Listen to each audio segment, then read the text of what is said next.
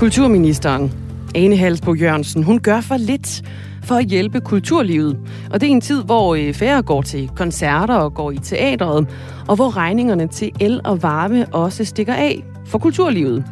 Det her det er en kritik, som rammer fra Peter Mark Lundberg. Han er formand for Dansk Teater og bestyrelsesleder i Dansk Kulturliv. Og vi spørger ministeren i den kommende time, hvad hun siger til kritikken. Det er 8:15. Og så kommer vi i den næste lille halve times tid til at tale om Moderaternes forslag om at reformere det danske pensionssystem. Og som de gør i dag, lægger op til at afskaffe folkepensionen på sigt, ganske vist. Vi tager en snak med Jakob Engel-Schmidt, sekretariatsleder og spidskandidat i Nordsjælland for Moderaterne. Den skal han stå til mål for, den udmelding, vi hører i dag. Inden det, så skal vi lige til en politisk analyse om samme sag.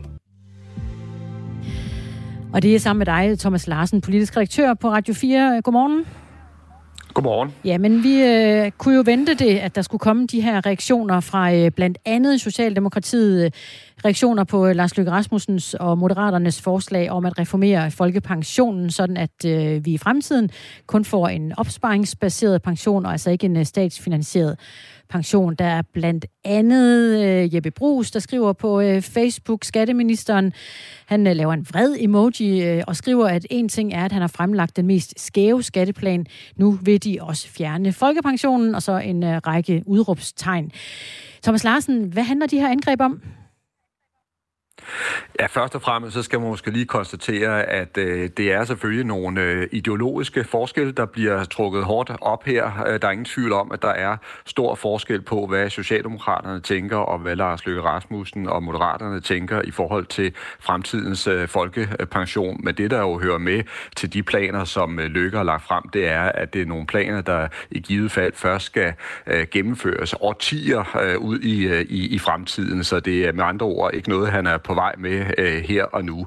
Og derfor så tror jeg også, at man snarere skal se de her socialdemokratiske angreb, der virkelig bliver intensiveret mod Lars Løkke Rasmussen her og nu, som noget, der sker i valgkampens absolute slutfase, fordi Socialdemokratiet simpelthen er blevet bange for Lars Løkke Rasmussens store og overraskende succes. Er det næsten lige meget, hvad han havde sagt, så ville de komme med de her angreb nu? Ja, det tror jeg, fordi det er simpelthen kommet bag på alt og alle, og også Socialdemokratiet, at Lars Løkke Rasmussen, han er blevet så stor, og han er blevet i stand til at tiltrække så mange vælgere, og dermed jo altså også kommer til at blive en meget, meget afgørende magtfaktor, altså på valgnatten, sådan som målingerne ser ud nu, og kan få en ret stor betydning, når det handler om at finde ud af, om farven på en ny regering skal være rød eller blå. Og det er derfor, de er ude med riven på de sociale medier. Socialdemokraterne her til morgen. Folketingsmedlem Jens Joel skriver på Twitter, projekt Lykke. Nu falder maskerne. Moderaternes politik øger uligheden og angriber velfærdsstatens grundsøjler. Det er mere borgerligt end LA. Og beskæftigelsesminister Peter Hummelgård, altså også socialdemokrat, skriver, han siger til Politikken her til morgen, det er jo tydeligt at læse, at Lars Løkke og Moderaterne på dybt foruroligende vis lægger op til et grundlæggende opgør med folkepensionen som en universel rettighed. Thomas Larsen, det er jo ikke noget som sådan, at Lars Løkke Rasmussen selv har viftet og fladet ret meget med. Det er ligesom om, det kommer lidt sent her i valgkampen. Hvorfor gør det det? Jamen det gør det, fordi at der er nogle medier, der har fået øje på nogle formuleringer, der er i Moderaternes politiske program, og dermed også har fundet, kan man sige, en sårbar flanke hos Lars Løkke Rasmussen, fordi det er følsomt at begynde at tale om reformer af for eksempel folkepensionen. Det er noget, som vil gøre mange danskere nervøse, og der tror jeg roligt, man kan konstatere, at her der ser altså Socialdemokratiet så en mulighed for at få ram på en Lars Løkke Rasmussen, som jo ellers altså nærmest er surfet gennem hele valgkampen på en stor bølge. Så nu har de fundet noget skyts frem, og nu går de altså så til angreb med fuld styrke. Og det tror jeg også, de gør, fordi de her i de seneste døgn er blevet mere og mere usikre og mere nervøse for, at Lars Løkke Rasmussen måske i virkeligheden vil ende med at udløse et blåt flertal, og dermed også bane vej for en blå regering. Og derfor har de så valgt nu at sætte altså alt ind på at angribe Lars Løkke Rasmussen og prøve at sætte en stopklods for hans succes, så han ikke vil være en så stor trussel på valgnatten. Det tror jeg, det handler om. Tidligere her til morgen har jeg talt med Mogens Lykketoft, tidligere formand for Socialdemokratiet og medlem af Folketinget i 38 år. Han har i flere debatindlæg også været ude med riven efter Lars Løkke Rasmussen og siger, at han i virkeligheden går efter en statsministerpost. Hvis han på nogen som helst måde kan manøvrere sig derhen, hvor det er ham, der bliver statsminister, så er han fuldstændig underordnet for ham, om det er en midterregering, eller det er hele den borgerlige flok, der, når de har tabt valget, siger, så er det bedre for os at få Lars Løkke, end det er at få Mette Frederiksen. Så en ting er, at de er ude efter riven, men de siger også, at han går efter statsministerposten. Tror du det? For kort tid siden, det kan jeg altid godt sige, så vil jeg have forsvoret, at Lars Løkke Rasmussen ville have haft muligheden for at række ud efter statsministerposten. Men man må sige, at den her valgkamp, den slår alle rekorder, og den kommer til at skrive sig ind i historiebøgerne, fordi altså, vælgerne har skiftet så meget rundt mellem partierne, og jo altså også her i den her valgkamp har givet Lars Løkke Rasmussen det mest utrolige comeback, hvis målingerne altså holder. Og det er netop rigtigt. Altså, hvis man ser på situationen nu, så er Moderaterne ikke et lille parti længere. Det er sådan set et af de allerstørste partier i Blå Blok, og jeg tror også, at Lars Løkke Rasmussen selv vil sige, at han måske er den mest kvalificerede blå partileder til rent faktisk at kunne indtage statsministerposten, og derfor så kan det godt ende med, hvis der skal laves en blå regering, at flere af de borgerlige partier simpelthen må sige, at hvis der skal dannes en ny regering, så bliver det med Lars Løkke Rasmussen som regeringschef. Jeg siger ikke, at det ender sådan, men det er rent faktisk et scenarie, som man skal til at tænke på. Tror du, at kritikken fortsætter de næste dage? Altså skruer de op for den, Socialdemokraterne? Ja, det tror jeg. Jeg tror, det her det er udtryk for, at Socialdemokratiet har gjort regnebrættet op, og de tror ikke på, at Lars Løkke Rasmussen for alvor altså ønsker, at Socialdemokratiet skal være med i en regering. De tror ikke på, at Lars Løkke Rasmussen vil være med til at lade Mette Frederiksen fortsætte på posten, og derfor så tror jeg, at vi kommer til at være vidne til en meget stor, kan man sige, konfrontation mellem Socialdemokratiet og Moderaterne her i de seneste døgn. Og så bliver det jo altså helt afgørende, om den angrebsbølge, den kommer til at svække Lars Løkke Rasmussen, eller om han vil være i stand til at stå imod. Får vi cementeret i de her timer og dage, at der i hvert fald ikke kommer til at blive tale om en SM-regering? Det ser i hvert fald ret sort ud, som det ser ud lige nu. På den måde, for nu at genbruge et af de ordvalg, vi hørte lige før, så er maskerne faldet, altså hvor både Løkke og Socialdemokratiet, de fjerner sig meget markant fra hinanden, og i virkeligheden mere og mere står for hinanden som modstandere. Thomas Larsen, politisk redaktør på Radio 4. Tak. Og der er kommet et par sms'er ind, og det er altså, vi taler om Moderaterne igen jo her til morgen, fordi at de gerne vil reformere folkepensionen. Den skal i fremtiden være opsparingsbaseret og ikke betales af staten. En lytter skriver, ja, hvorfor ikke? Efterløn røg, nu også folkepensionen. Privatopsparing kræver noget at spare op af. Og det har vedkommende jo ganske ret i. Mik har også sendt en sms, og han skriver, hvad er problemet med Moderaternes pensionsnyhed? Hvis staten dækker den, der ikke arbejder, så ligner ordningen jo den, vi har i dag med arbejdsmarkedspension. Man betaler selv ind og arbejdsgiveren det meste oveni. I dag får man statsfinansieret pension på 5.000-6.000 kroner om måneden før skat, hvis man har, som de fleste har i dag, en arbejdsmarkedspension. Der er ingen ændringer af betydning i Moderaternes ordning for folk. Nu har den røde blok bare lugtet blod og stormer i den nye retning. Med Lykketoft i front, skriver Mik. Hør her, summer han op. Ændringen vil foregå over årtier, og ingen kommer til at føle ændringen, skriver Mik. Og det kan han jo have en pointe i, fordi Lars Løkke, han siger jo, at det først er, når hans ufødte børnebørn er blevet voksne, de her udspil eller den her del af deres partiprogram skal være implementeret. Men vi skal kunne tage snakken nu, lyder det fra Moderaterne, og det gør vi netop med Jakob Engel-Schmidt, sekretariatsleder og spidskandidat i Nordsjælland for Moderaterne, og det gør vi her om få minutter. Der er historisk mange borgerlige partier i Danmark, og spændingerne stiger. Dansk Folkeparti er jo det mest kopierede parti i Danmarks historie, vil jeg sige, så hvorfor skulle Inger ikke have det samme privilegium som Mette Frederiksen? I det blå hjørne på Radio 4 sætter vi de røde uden for døren og tager diskussionen mellem de blå. Så jeg havde sådan en fornemmelse af, at jeg så et afsnit Borg, hvor der kom en kopi af Dansk Folkeparti. Det er bare ikke så simpelt endda. Lyt med i dag kl. 11.05. Radio 4 taler med Danmark. Mange af os åbner rodekuverter eller e-boks og kan se, at vores regning for enten el eller varme er langt højere, end den plejer at være. Det er der, hvor det siger Ja, lige præcis. Og det gælder altså også, når vi står over køledisken. Der kan man måske få samme følelse. Målinger viser, at bekymring for de her høje priser og hvad det gør ved økonomien er blandt de emner, som er allerhøjst på vælgernes dagsorden frem mod det kommende folketingsvalg. Og inflationen, den kan også have betydning for udfaldet af valget. Det mener Rune Stubær. Han er professor ved Institut for Statskundskab på Aarhus Universitet og en del af det danske valgprojekt, hvor han følger valget.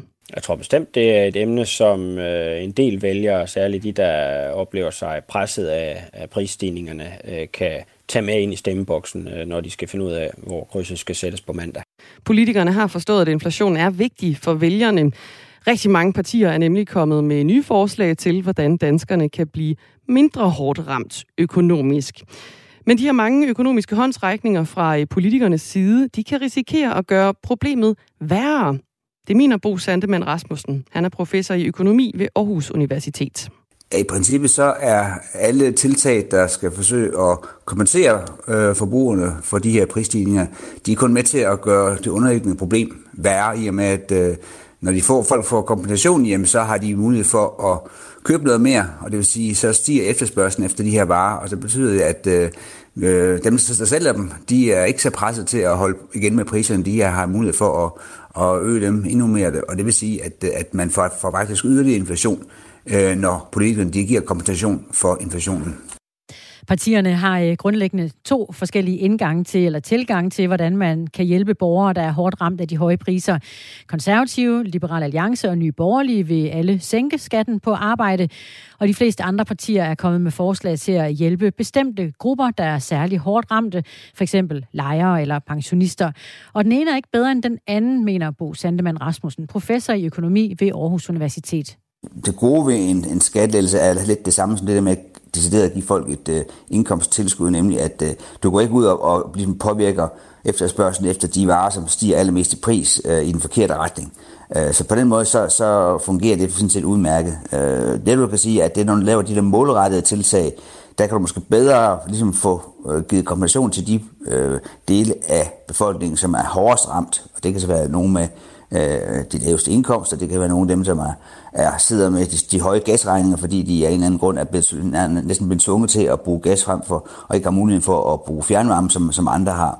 Det gode ved begge de her typer forslag, det er det med, at de går ikke ind og ændrer på priserne på de varer, der er steget allermest i pris.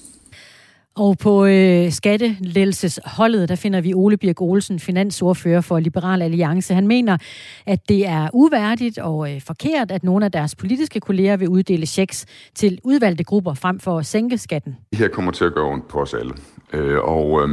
Fordi sådan er det med inflation. Pengene bliver mindre værd, og det er fordi, man har ført en forkert pengepolitik, især igennem corona, hvor man har rullet penge ud fra Nationalbanken og andre centralbanker med lave renter, og nu kommer det så straffen for det. Og den bliver vi nødt til at gå igennem. Og så er der nogle partier, der ligesom hævder, at de vil redde danskerne for det, og det gør de ved at komme med nogle forslag, der jo overhovedet ikke i noget nævneværdigt omfang hjælper danskerne, men måske giver dem 10% af de penge, som deres hverdag er blevet fordyret med. Og så de partier påstår så, jamen nu får I 2.000 kroner af os, og det er så blevet 50.000 kroner dyrere for folk at fyre med gas, så hvad skal de 2.000 kroner hjælpe?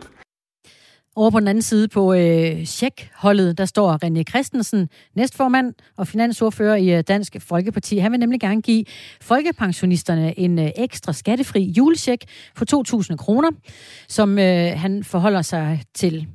Det, som Ole siger, det er jo liberalismen i sin reneste form. Man skal jo bare huske, at vi har jo et andet system i Danmark. Og det, der sker her, altså, der er jo virkelig nogle mennesker derude. Jeg mødte en mand i Faxe. Han sad og kiggede på sine regninger. Han havde en varmeregning, han havde en elregning, og så havde han sin husleje. Så havde han også nogle telefonregninger og noget andet. Hans rådighedsbeløb var simpelthen ikke stort nok. Og en energikrise må jo ikke ende med, at vi får en social krise. Fordi der er virkelig nogle mennesker, som ender med at blive sat på gaden.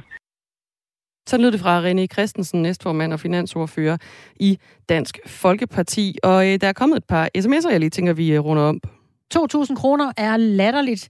Det har jo ingen virkning på en energiregning, der er 4 gange højere end normalt. Folk bliver ramt alligevel. 20.000 kroner vil hjælpe. Ren valgflæsk, da Dansk Folkeparti jo har målrettet sig i retning af ældre, skriver Michael. Ole Stenshøj fra Sønderborg skriver, med julechecken fra DF, så har modtagerne råd til flyttekasserne, når de går fra hus og hjem. Tak DF, skriver han. Og det var altså med henvisning til, at nogle af de her 2.000 kroner, de også kunne afholde folk fra at skulle gå netop fra hus og hjem, og lige skubbe den tidslinje lidt frem ud i fremtiden. Lars fra Skive skriver, hvorfor i alverden er der ingen, der nævner, at gaspriserne er raslet ned? Er der overhovedet brug for at ændre på kontoindbetalingerne pt? Tror, vi skal slappe lidt af med den her gaveregn, og så måske hellere kigge på, hvordan man kan indberette gas og el hver måned, så man har månedsafregning frem for helårlig af konto. Og så ønsker han i øvrigt os alle sammen en rigtig god dag. Der er 4 dage til folketingsvalget. Du lytter til Radio 4 Morgen med Christina Ankerhus og Dagmar Eben Østergaard. Og Moderaterne med Lars Løkke Rasmussen i spidsen, de vil reformere det danske pensionssystem og lægger op til at afskaffe folkepensionen på sigt. I Moderaternes principprogram står der, at både fællesskabet og den enkelte borger har fordele ved at gå over til det rent opsparingsbaserede pensionssystem. Folkepensionen, den er i dag en universal rettighed, men Moderaterne mener, at det fremadrettet ser, at det danske pensionssystem bliver rent opsparingsbaseret, og at det ikke længere skal være en social ydelse.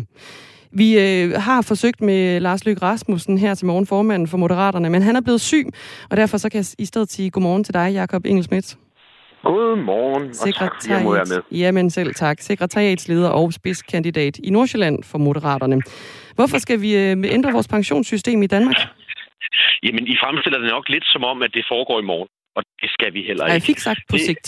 Ja, godt. Prøv at høre. Et klokkeklart valgløfte herfra er, at Moderaterne kommer ikke til at røre danskernes folkepension. Der er ingen mennesker, der går på arbejde i dag, der vil opleve, at vi ændrer pensionsreglerne for dem. Men systemet er bygget op i dag på en måde, hvor os, der går på arbejde, betaler for dem, der er gået på pension. For 30 år siden opfandt man arbejdsmarkedspensionerne. De er i vid udstrækning blevet kopieret i resten af verden, fordi det hjælper med, at den enkelte kan spare penge op til at gå på pension og have et rigtig godt liv, når man er færdig på arbejdsmarkedet. Hvis man har en arbejdsmarkedspension i dag, får man et markant lavere folkepensionsbeløb udbetalt. I fremtiden mener vi, at mine børn og oldebørn kommer til at spare en lille smule mere op, fordi vi heldigvis bliver mange flere ældre. Og så vil vi jo også røre ved folkepensionen. Ja, præcis. Men det vil vi gøre om ganske lang tid. Og det er jo sådan set også det, vi er lidt ked af, at man ikke helt får med i den måde, medierne udstiller det her på. Men kunne I så ikke have skrevet mere konkret, hvad på sigt er? Altså, hvor langt ud i fremtiden det ligger? Det kan vi i hvert fald, men vi har jo sådan set også skrevet, at det er for mennesker, der i dag ikke er på arbejdsmarkedet. Altså, jeg stod på en større redaktion i går, da der tikkede en mail ind fra en Hvor langt ud i fremtiden er det, Jakob Engel-Schmidt? Jamen, som jeg sagde, det handler om mennesker, der ikke er på arbejdsmarkedet endnu. Det er mine ufødte børn og oldebørn, ikke? Okay, men så vi er inden for en overskuelig årrække, som hedder måske 100 år, ikke? Altså 200 år. Det er jo netop derfor, at vi skriver det som et princip. Det hele handler om, at Moderaterne er et reformparti. Vi er bekymret for, at den pensionsmodel, vi har nu på sigt, vil gå fallit. Fordi der bliver heldigvis flere ældre og færre til at betale den samme pensionsydelse. Derfor bærer vi de tungeste skuldre om at bære deres egen pension i fremtiden. Hvorfor ikke? Og dem, der så ikke har mulighed for at spare op til pension, skal have en hjælp, der er på samme niveau. Det er sådan set meget simpelt, og da vi præsenterede det her for medierne i januar, sagde alle til os, det er simpelthen så kedeligt, at vi ikke gider at skrive om det. Nu kan jeg så se, at 4 medier på samme dag er blevet kontaktet af den samme socialdemokratiske spindoktor med samme overskrift. Det var ret fedt at se i går, hvordan den der spindmaskine bare lettede. Og der var jo ikke nogen, der rapporterede af socialdemokrater, at hvad hedder Jakob Engel-Schmidt, jeg stopper dig lige her, for jeg vil gerne vide, okay. Når I synes, det her ligger jer så meget på sinde, at I gerne vil gå ind og rykke ved det danske pensionssystem og folkepension. Hvorfor gør I det så ikke i dag eller i morgen? Hvorfor skal det først være, når dine børnebørn de er på arbejdsmarkedet? Altså, hvis det ligger jo så meget på sinde, havde vi nok præsenteret det som en af de allervigtigste ting i valgkampen. Jeg synes jo, det er imponerende, at de her journalister på samme tid finder side 32 i vores principprogram. Og det er jo bare godt. Sagen er imidlertid, at det vil være helt unfair at pille ved danskernes pension nu. Der er masser af mennesker, der har arbejdet hårdt og sparet op til deres pension, og det vil vi selvfølgelig ikke røre ved. Vi siger, at på sigt er der behov for en reform. Det har vi skrevet om sort på hvidt. Man kan læse, at mennesker, der ikke har mulighed for at gå på arbejde, skal have gode ydelser. Og så kan man læse, at dem, der tjener rigtig mange penge, i højere grad selv skal spare op. Det burde ikke være en nyhed, men det burde jo ikke være en nyhed, men jeg kan jo konstatere, at der allerede nu figurerer store reklamer om, at Moderaterne vil afskaffe pensionen. Vi taler om 50, 60, 70 år ude i fremtiden. Altså, jeg synes, det er en uartig måde at udstille det på, og det er selvfølgelig ikke Radio 4, men bare sådan generelt. Jakob Engel-Schmidt, men hvorfor er det ikke fra i dag eller fra i morgen, men først om 100 år?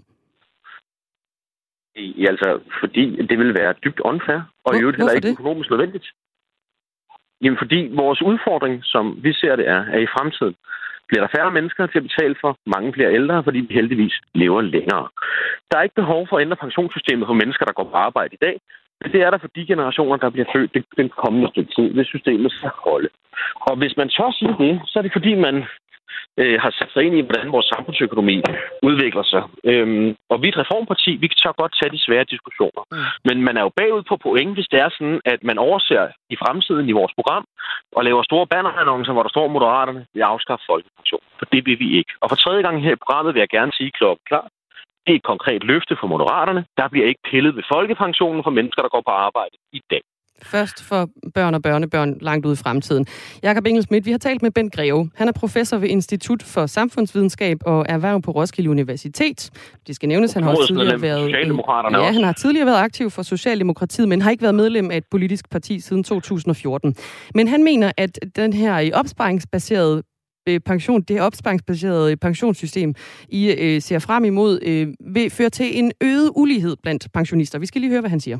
Hvis man har en lav indkomst i dag, så vil man have svære ved at spare tilstrækkeligt op til at få noget, der matcher folkepensionens både grundbeløb og pensionstillæg. Men det, hvis man har en høj indkomst, så har man bedre mulighed for at lægge penge til side til at kunne få den samme pension på et tidspunkt. Så man kan sige, at det øger i virkeligheden. Den ulighed i indkomst, der er på arbejdsmarkedet, det vil blive fastholdt, når man så overgår til pensionsalderen. Og det betyder, at vi får en betydelig højere grad ulighed blandt pensionister, end den vi kender i dag. Jakob Engel-Schmidt, anerkender du, at jeres forslag vil øge uligheden blandt pensionister? Nej, det anerkender jeg slet ikke. Nå, hvorfor ikke? Og jeg synes jo, det er også en mærkelig måde at spørge en professor i et politisk område, hvor vi dybest set absolut... Okay, hør mig nu, venner. Der er noget, der ringer. En alarm lyder det til. Nå, sådan der. Så kan vi høre hinanden igen. Yes. Det beklager jeg over for lytterne. Jeg synes, det er ærgerligt, at I har spurgt en professor, hvordan det her vil påvirke pensionssystemet, og han svarer som om... Det er da vel ret væsentligt. Ja, hvis man nu sagde til ham, Moderaterne ved om 50 år ændrer pensionssystemet, fordi vi kan se, der bliver mange flere ældre, og staten har ikke råd til at betale samme ydelsesniveau til alle, som vi gør i dag. Vil det være en god idé at sikre, at mennesker, der har en høj indkomst, selv betaler, og staten hjælper dem, der har en lavere indkomst? Det er det, vi skriver. Så I har fået Bent Greve til at svare på noget lidt andet, end det vi egentlig skriver i vores politiske program. Og det synes jeg er ærgerligt.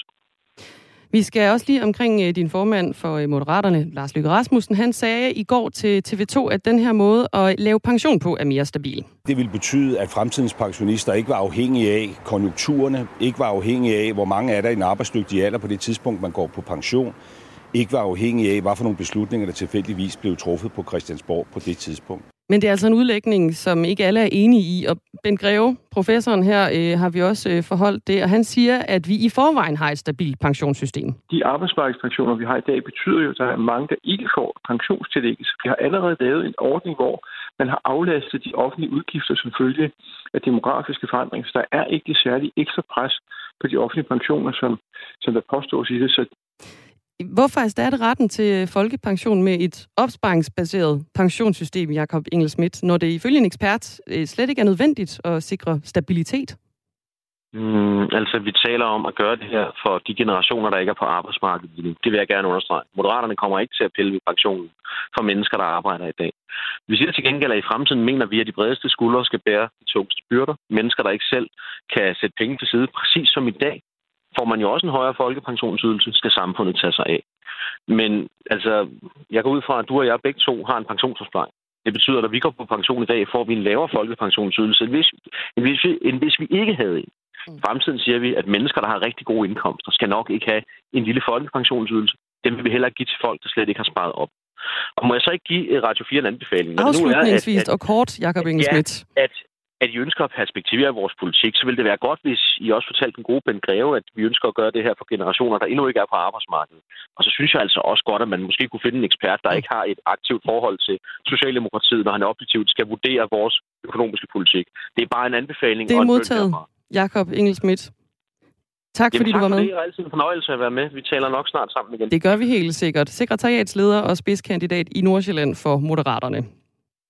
Du lytter til Radio 4 Morgen, her til morgen med Christine Ankerhus og Dagmar Eben Østergaard. Hvor vi har nyheder her, hvor, med Henrik Møring, her hvor klokken er 8:30.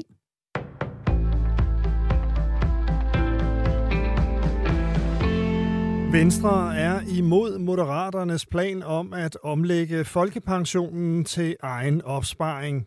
Fordi den skal der være tryghed omkring, og derfor ønsker Venstre ikke at ændre ved folkepensionen, siger Venstres politiske ordfører Sophie Løhde til TV2.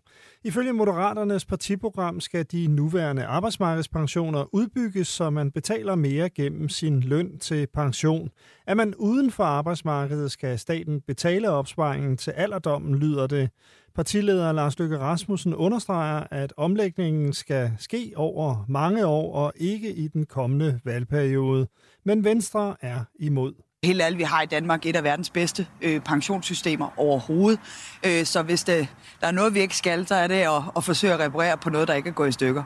Også Socialdemokratiet og Radikale Venstre har afvist Moderaternes pensionspolitik.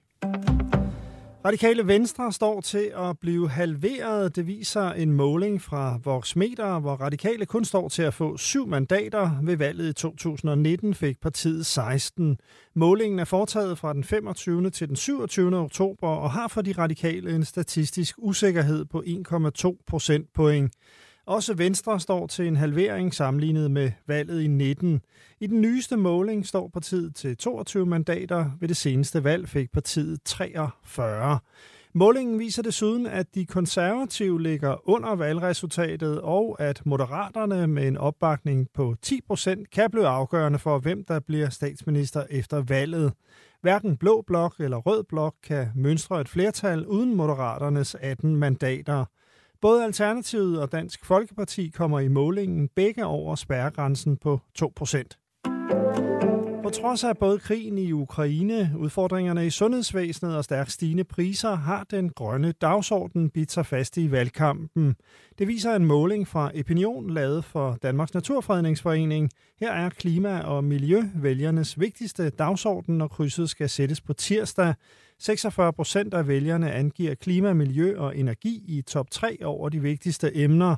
Økonomi og inflation kommer ind på andenpladsen med 37%, mens sundhed ligger på tredjepladsen med 35%. Opinion har også undersøgt vælgernes holdning til det store grønne tema i valgkampen, nemlig en CO2-afgift på landbruget. Her er det kun en fjerdedel af vælgerne, som er uenige eller meget uenige i at indføre en CO2-afgift på landbruget.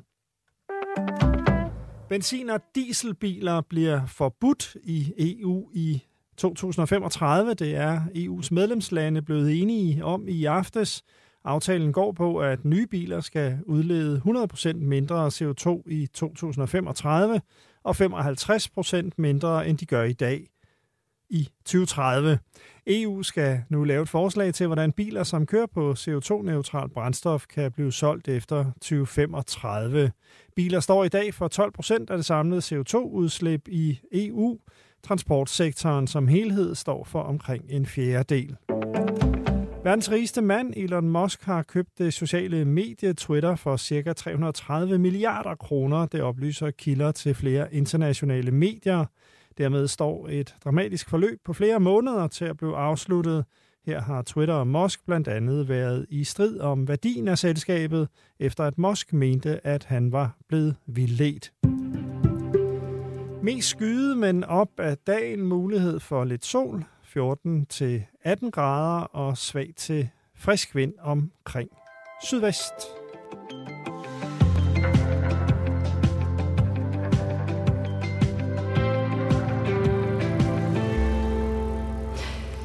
Kulturminister Ane Halsboe-Jørgensen gør for lidt for at hjælpe kulturlivet, og det er en tid, hvor færre går til koncerter og i teatret, og hvor regningerne til el og varme jo ikke bare rammer den almindelige dansker, men altså også kulturlivet. Det er en kritik, der rammer fra Peter Mark Lundberg. Han er formand for Dansk Teater og bestyrelsesleder i Dansk Kulturliv. Og det lyder altså sådan her.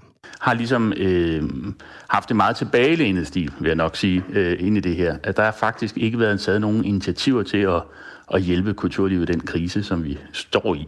Ja, det siger Peter Mark Lundberg altså om den stil, kulturministeren har lagt for dagen i forhold til at hjælpe kulturlivet. Vi spørger ministeren, hvad hun siger til den her kritik 8:45. Og så er der jo altså bare 4 dage til valget, og valgkampen er i fuld gang over hele Danmark.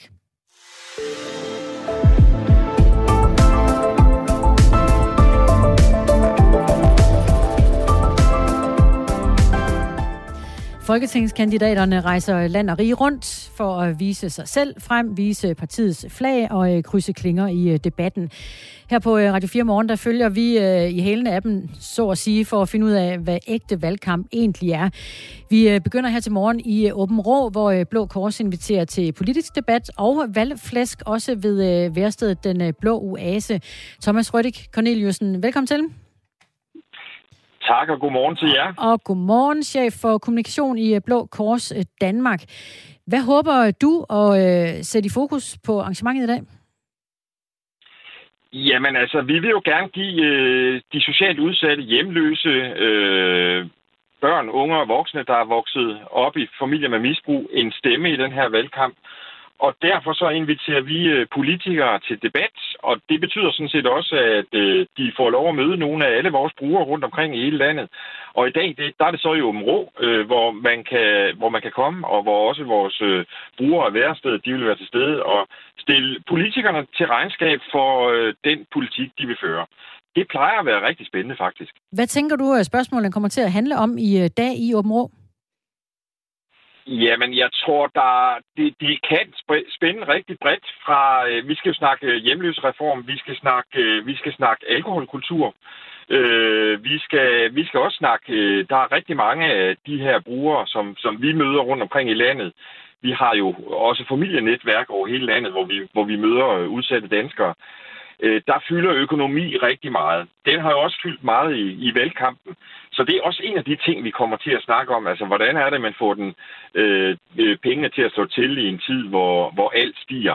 Og det er noget, som vores brugere i særdeleshed mærker, når man skal vente den sidste 25 øre rigtig mange gange, inden man går ud og køber noget. Ja, så betyder det noget, når en liter mælk den er blevet næsten dobbelt så dyr. Og til stede vil Eva Kjær Hansen være fra Venstre, og Theis Kylling Hommeltoft fra Socialdemokratiet, Niels Flemming Hansen, Konservativ, Nanna Bunde fra SF, og Henrik Fransen, Moderaterne, og Rasmus Vestergaard Madsen fra Enhedslisten. Hvad tror du, de giver ekstra af sig selv på mødet i dag, fordi der er brugere til stede? Jamen, det er i hvert fald min oplevelse, at vi har jo holdt flere af de her debatter også allerede nu her. Vi har haft de her debatter før. Og det er min oplevelse, at det, at man simpelthen møder nogle af dem, det handler om, det gør altså... Der kommer nogle historier frem. Der var en, der i går ville snakke psykisk sygdom, og han havde tydeligvis også selv nogle udfordringer. Og det gør bare noget ekstra. Så det betyder også, at man får nogle mere ærlige svar fra politikerne. Det betyder også, at de leverer noget af sig selv. Og det kan jo i virkeligheden være meget godt, fordi så kan vi være med til at nedbryde noget af det tabu, som der kan være forbundet med for eksempel psykisk sygdom, alkoholmisbrug eller stofmisbrug. Fordi vi kender jo alle sammen nogen et eller andet sted i vores familie, som enten har et alkoholproblem eller et psykisk problem. Så politikerne kommer til at levere mere af sig selv. De kommer også til at skulle svare på nogle ting, fordi de holder ved. Altså, når først man har fået ordet, jamen, så er det mit indtryk, jamen, så vil man også gerne have svar på sine spørgsmål. Så det plejer at være rigtig, rigtig godt. Det bliver det sikkert også i dag i Aabenraa, altså hos Blå Kors, politisk debat og valgflæsk på Den Blå Oase. Og nu retter vi blikket mod Djursland, nærmere bestemt Ryumgård. Her skal en række folketingskandidater bygge talerstole i samarbejde med FGU Ryumgård. Det er en uddannelse for folk under 25, og som ikke er parate til at gå i gang med eller gennemføre en anden ungdomsuddannelse. Politikerne, de skal ved elevernes hjælp designe og bygge deres egen talerstol. Mathilde Christensen, godmorgen. Godmorgen. Du er elev hos FGU Ryumgård. Hvordan ser du frem til det her med at skulle bygge en talerstol med en politiker i dag? Jamen altså jeg har faktisk tænkt meget over det, men jeg tænker, at en politiker, de bruger ikke så meget deres hænder, som en håndværker gør. Men de skal nok klare det med hjælp fra os elever. Har du hænderne bedre skruet på? Ja, det tror jeg. Det er godt. Når talerstolen den jo så står færdig, så får de hver især politikerne lejlighed til at indvie den også med en tale til jer unge. Hvad håber du på at få ud af mødet med politikerne? Jamen jeg har jo faktisk været fast besluttet på, hvem jeg stemmer på, så altså, jeg håber bare, at andre på skolen kan blive klogere på deres valg. Men jeg håber, at de kommer med noget spændende, man ikke lige har hørt i medierne og sådan noget. Mm. Er der selv et spørgsmål, du brænder inde med, du godt kunne tænke dig at sende afsted? Altså, jeg vil jo rigtig gerne høre de forskellige partier omkring minkskandalen, om, altså hvad de tænker omkring den. Og det kan du blandt andet spørge Lone Glarbo om fra Danmarksdemokraterne, Jens Kloppenborg fra Venstre, Anders Petersen fra Enhedslisten og Morten Sig Henriksen fra SF om. Mathilde Christensen, rigtig god fornøjelse i dag. Jo, tak. Så smutter vi til Gentofte. På Gentofte-bibliotekerne er der i eftermiddag en valgdebat, hvor der skal diskuteres unges mistrivsel. Sammen med dig, blandt andre Jeppe Bjørn, bibliotekschef på Gentofte-bibliotekerne. Hvorfor lige unges mistrivsel hos jer? Altså, da vi skulle lave et valgarrangement, der var vi fra starten interesseret i at prøve at lave en fast tematik, så vi ikke bare skulle prøve at få politikerne til at komme og diskutere de forskellige kæpheste, de har i deres egne politiske programmer, men vi vil gerne diskutere ud fra en samlet problematik, som var unges mistrivsel, fordi vi synes, det er et af de temaer, der er værd at sætte fokus på i øjeblikket. Men hvorfor skal det foregå lige på bibliotekerne og tale om det emne, unges mistrivsel? Altså, der foregår jo rigtig mange ting på bibliotekerne nu til dags, og bibliotekerne fungerer jo også, udover at vi låner materialer ud, så er vi også en ramme for den demokratiske debat og det moderne forsamlingshus. Og vi har en profil, hvor det er helt oplagt at invitere nogle politikere ind og debattere nogle temaer herop til valgkamp. Hvem håber I at få aktiveret i debatten i dag? Altså, vi har et bredt panel bestående af stort set alle politiske partier, og vi kunne godt tænke os, at den her unge dagsorden kom lidt højere op. Mange partier har jo budt ind med nogle forskellige tiltag, hvor de gerne vil give gratis psykologhjælp. De vil gerne, nogen vil gerne give færre timer i folkeskolen. Men det er ligesom at få en samlet plan for at afhjælpe nogle af de problemer, som unge står med i dag. Det synes jeg, vi savner, og det vil vi gerne være med til at sætte fokus på. Der er en stor bekymring blandt de unge og en stor mistrivsel, og det burde være en af hovedindsatsområderne her i valgkampen, synes vi. Og det bliver i hvert fald debatteret i dag hos jer på bibliotekerne i Gentofte. God fornøjelse med det, Jeppe Bjørn. Jo, tak skal du have.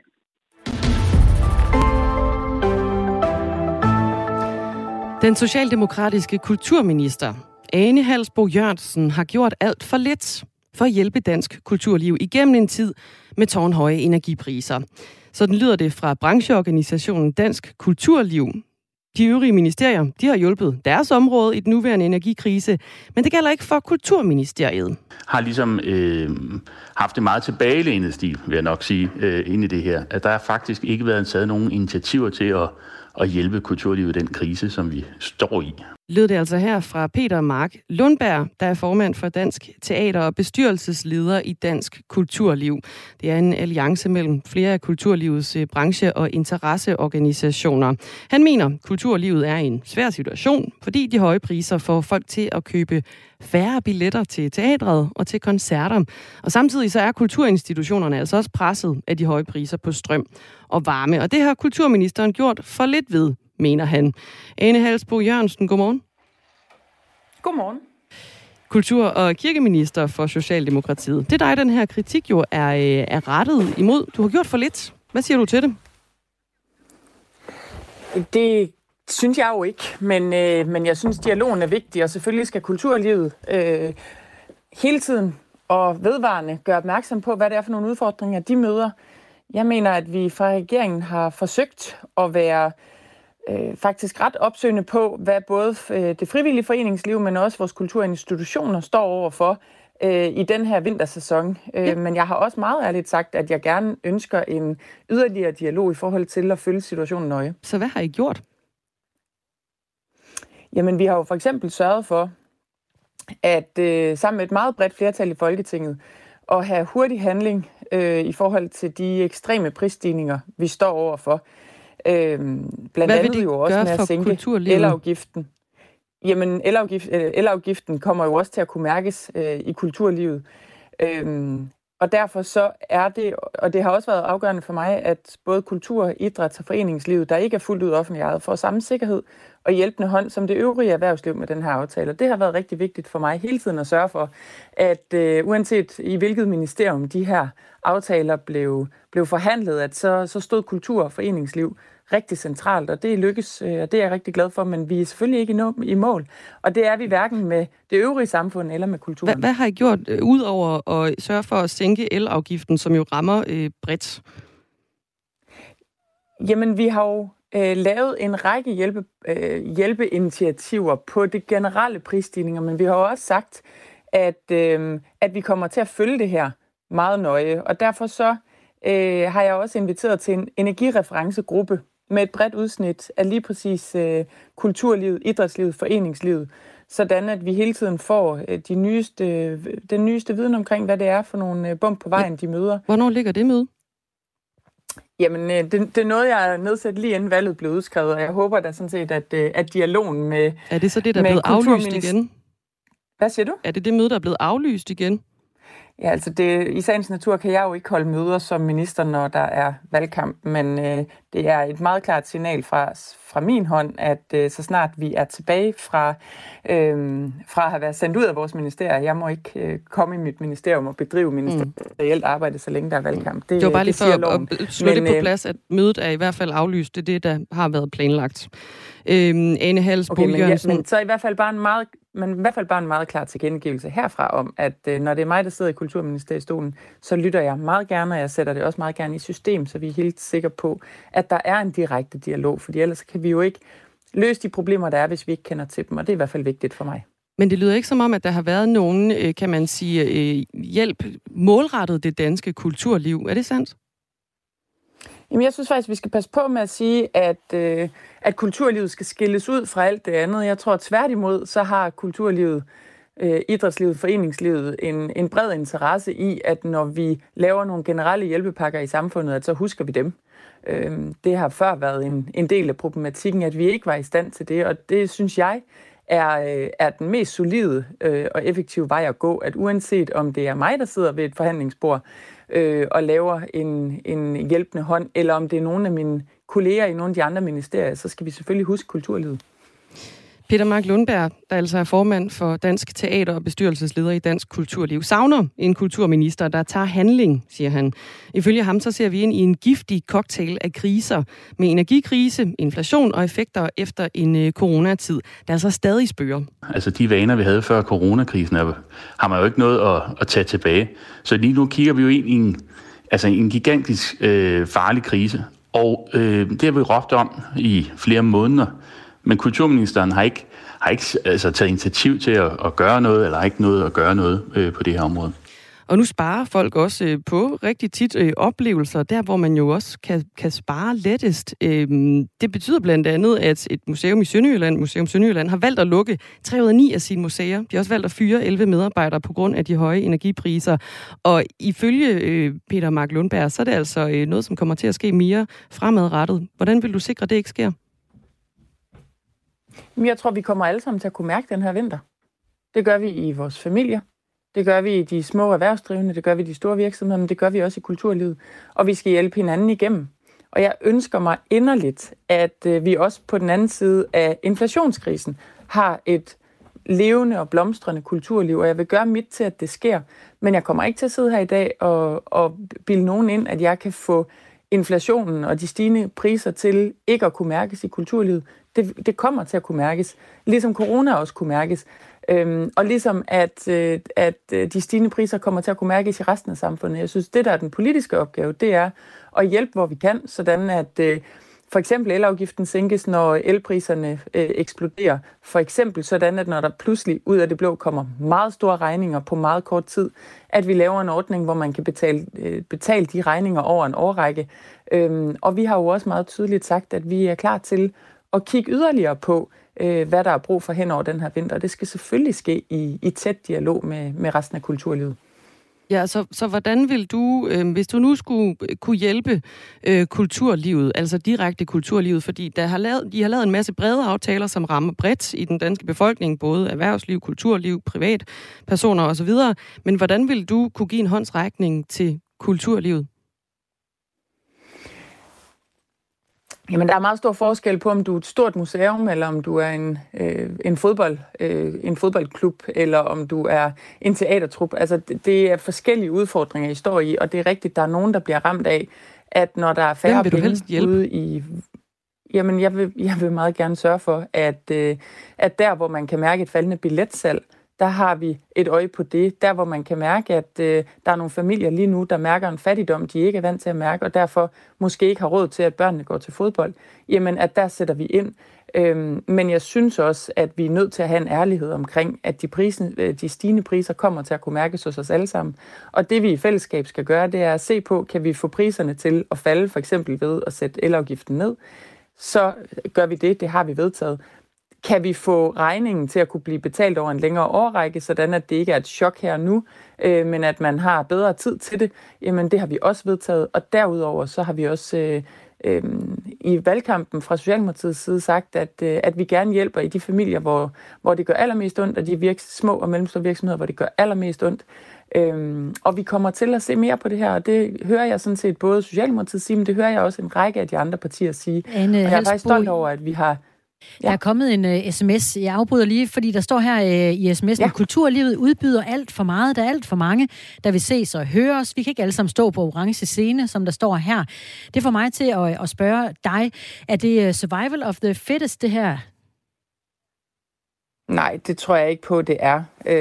Jeg synes, det er dejligt, at vi har et rigt kulturliv. Jeg synes også, det er dejligt, at vi har vanvittigt meget forskelligt kultur. Og vi formåede jo at komme igennem corona, selvom rigtig mange synes, at det var en voldsom tid. Så har jeg også oplevet et kulturliv, der stod mere sammen i den tid. Og det håber jeg, at man vil fortsætte med at gøre, så det ikke bliver survival of the fittest, eller at man presser hinanden ud og kun arbejder for en lille smule hjælp til sig selv. Jeg synes i hvert fald, at min opgave som kulturminister er at have det brede sigte på, sådan at det både handler om, at vores børn fortsat kommer ind i de frivillige foreninger og finder et fællesskab, men at det også handler om, at Vendsyssel Teater findes på den anden side af inflationskrisen, og mit fokus er i hvert fald begge steder. Afslutningsvis skal vi lige kort høre fra Peter Mark Lundberg fra Dansk Teater og bestyrelsesleder i Dansk Kulturliv igen. Han har nemlig et ønske. Vi synes egentlig, det vil være mere intelligent at give et incitament til at gå ud, altså rabatter på billetter. Sådan så hvis man er god til at tiltrække publikum, jamen så kan man bruge de her rabatordninger. Ane Halsboe-Jørgensen, kort til sidst. Er det et ønske, du vil indfri? Jeg tror, vi skal passe på med at lave mange små forskellige initiativer, men at samle det i nogle samlede indsatser, også fordi at jo flere penge, vi pumper ud. Jamen, jeg tror, det er også bare for at være helt ærlig omkring, at hver gang vi sender penge ud, så risikerer vi at puste til inflationen lige nu, og derfor skal det hele ses i en sammenhæng. Men jeg ønsker mig, at kulturen overlever den her vinter også, og jeg vil gøre alt, hvad jeg kan for at få det til at ske. God arbejdslyst med det i hvert fald, og god valgkamp. Ane Halsboe-Jørgensen, kultur- og kirkeminister for Socialdemokratiet. Går du og kigger efter et godt tilbud på el, så kræver det, at du har den gode, sunde fornuft med dig, og en god portion skepsis også. Billige elselskaber kæmper nemlig om at kapre nye kunder, og noget tyder på, at flere af dem er måske lige lidt for gode til at være sande af deres tilbud. For antallet af klager over energiselskaber hos Forbrugerombudsmanden er steget markant de seneste 10 år.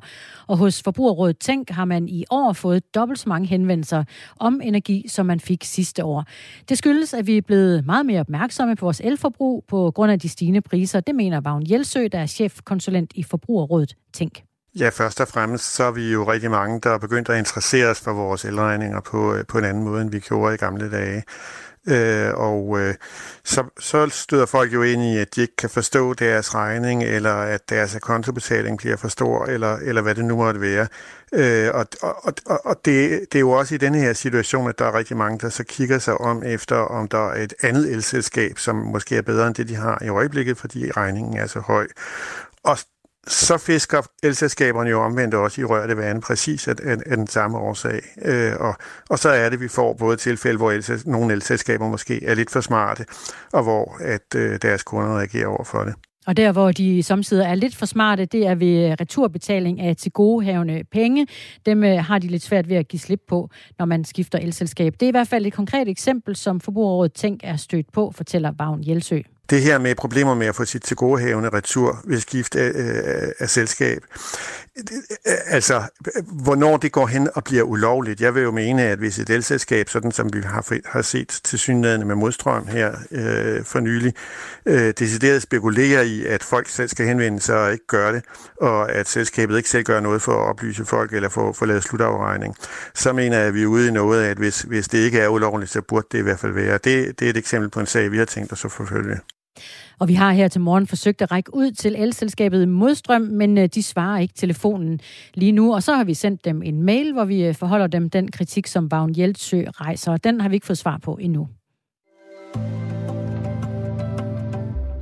Det er fredag, og lige om lidt så sender vi dig ud i dagen. Og når den går på held, så er det weekend. Og i traditionen tro, så skal vi lige aflytte vores Nationen-telefonsvarer. Yeah. Du har ringet til Nationen-telefonen.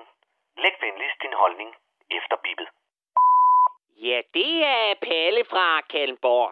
Nå, så er efterårsferien forbi, og samtlige røvhulsramte af møber ruller ud af sengene for at tvinge gabet op på os almindelige og fredelige verdensborgere, for at klemme en dampende tarmbaby ned i svælget på os. Lad os starte i England. Nationen, der gav os Take That, skohornet og pædofile prinser.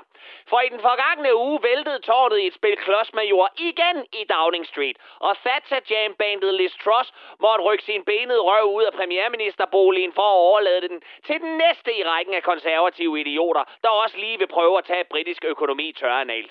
Nu er det så den engelske Obama, Rishi Sunak, der giver den lille imperialistiske diller et ryg.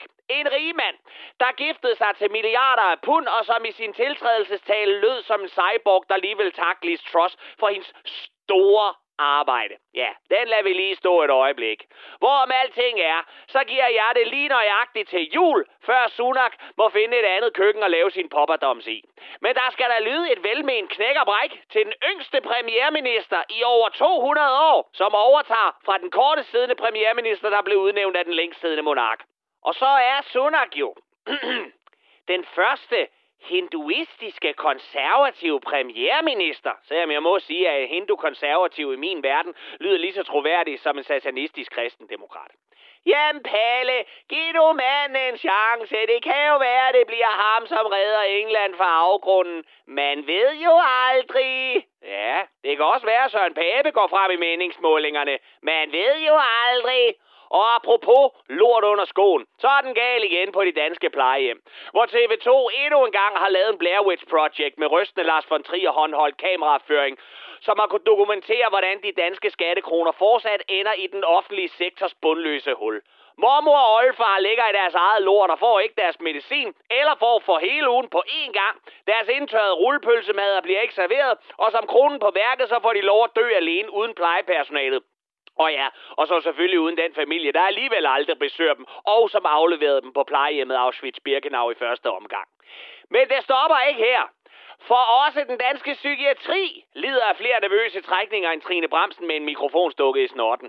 I landet med et af de største skattetryk udskriver man ifølge psykiatrien selv folk, som er suicidale, og som hører stemmer, der fortæller dem, at de bør kvæle deres egne forældre. Tak for besøget i Dansk Psykiatri. Vi håber, du har nydt dit ophold. Vi glæder os til at se dig igen, hvis altså ikke du har taget livet af dig selv, inden da, eller har taget livet af andre.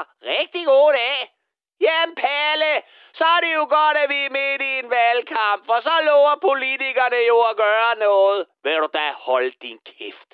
Og hold den gerne, sammen med samtlige politikere i det her land, røde som blå. som står og lover bedre tider for det danske sundhedsvæsen midt i en valgkamp.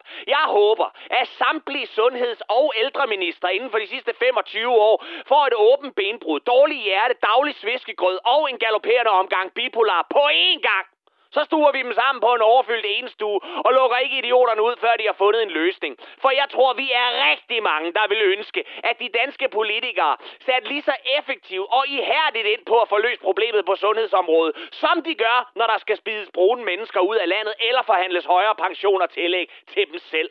Fucking rend mig i røven, hvor jeg hader det her uland, som er både Grønland, Afrika og Uzbekistan på grus og mudder. Og det, din våde prutte i en voksen blæ. Det var Palle fra Kalmborg. Jeg håber så absolut, du går ud i dagen i bedre humør, end Kalle han var her. Jeg håber, Palle får en god weekend, så bestemt. Nå, men er du i tvivl om, hvad du skal stemme på tirsdag, så kan det være, at du skal lytte med her i Ring til Radio 4, når klokken bliver 9.05. Der er Ring til partierne. Det er der nemlig. Du kan skrive ind, om du er i tvivl om, hvad du skal stemme på tirsdag. Har du været i tvivl? Har du taget beslutningen? Og hvad gjorde egentlig udslaget for dig? Skriv ind 1424. Nu klokken 9.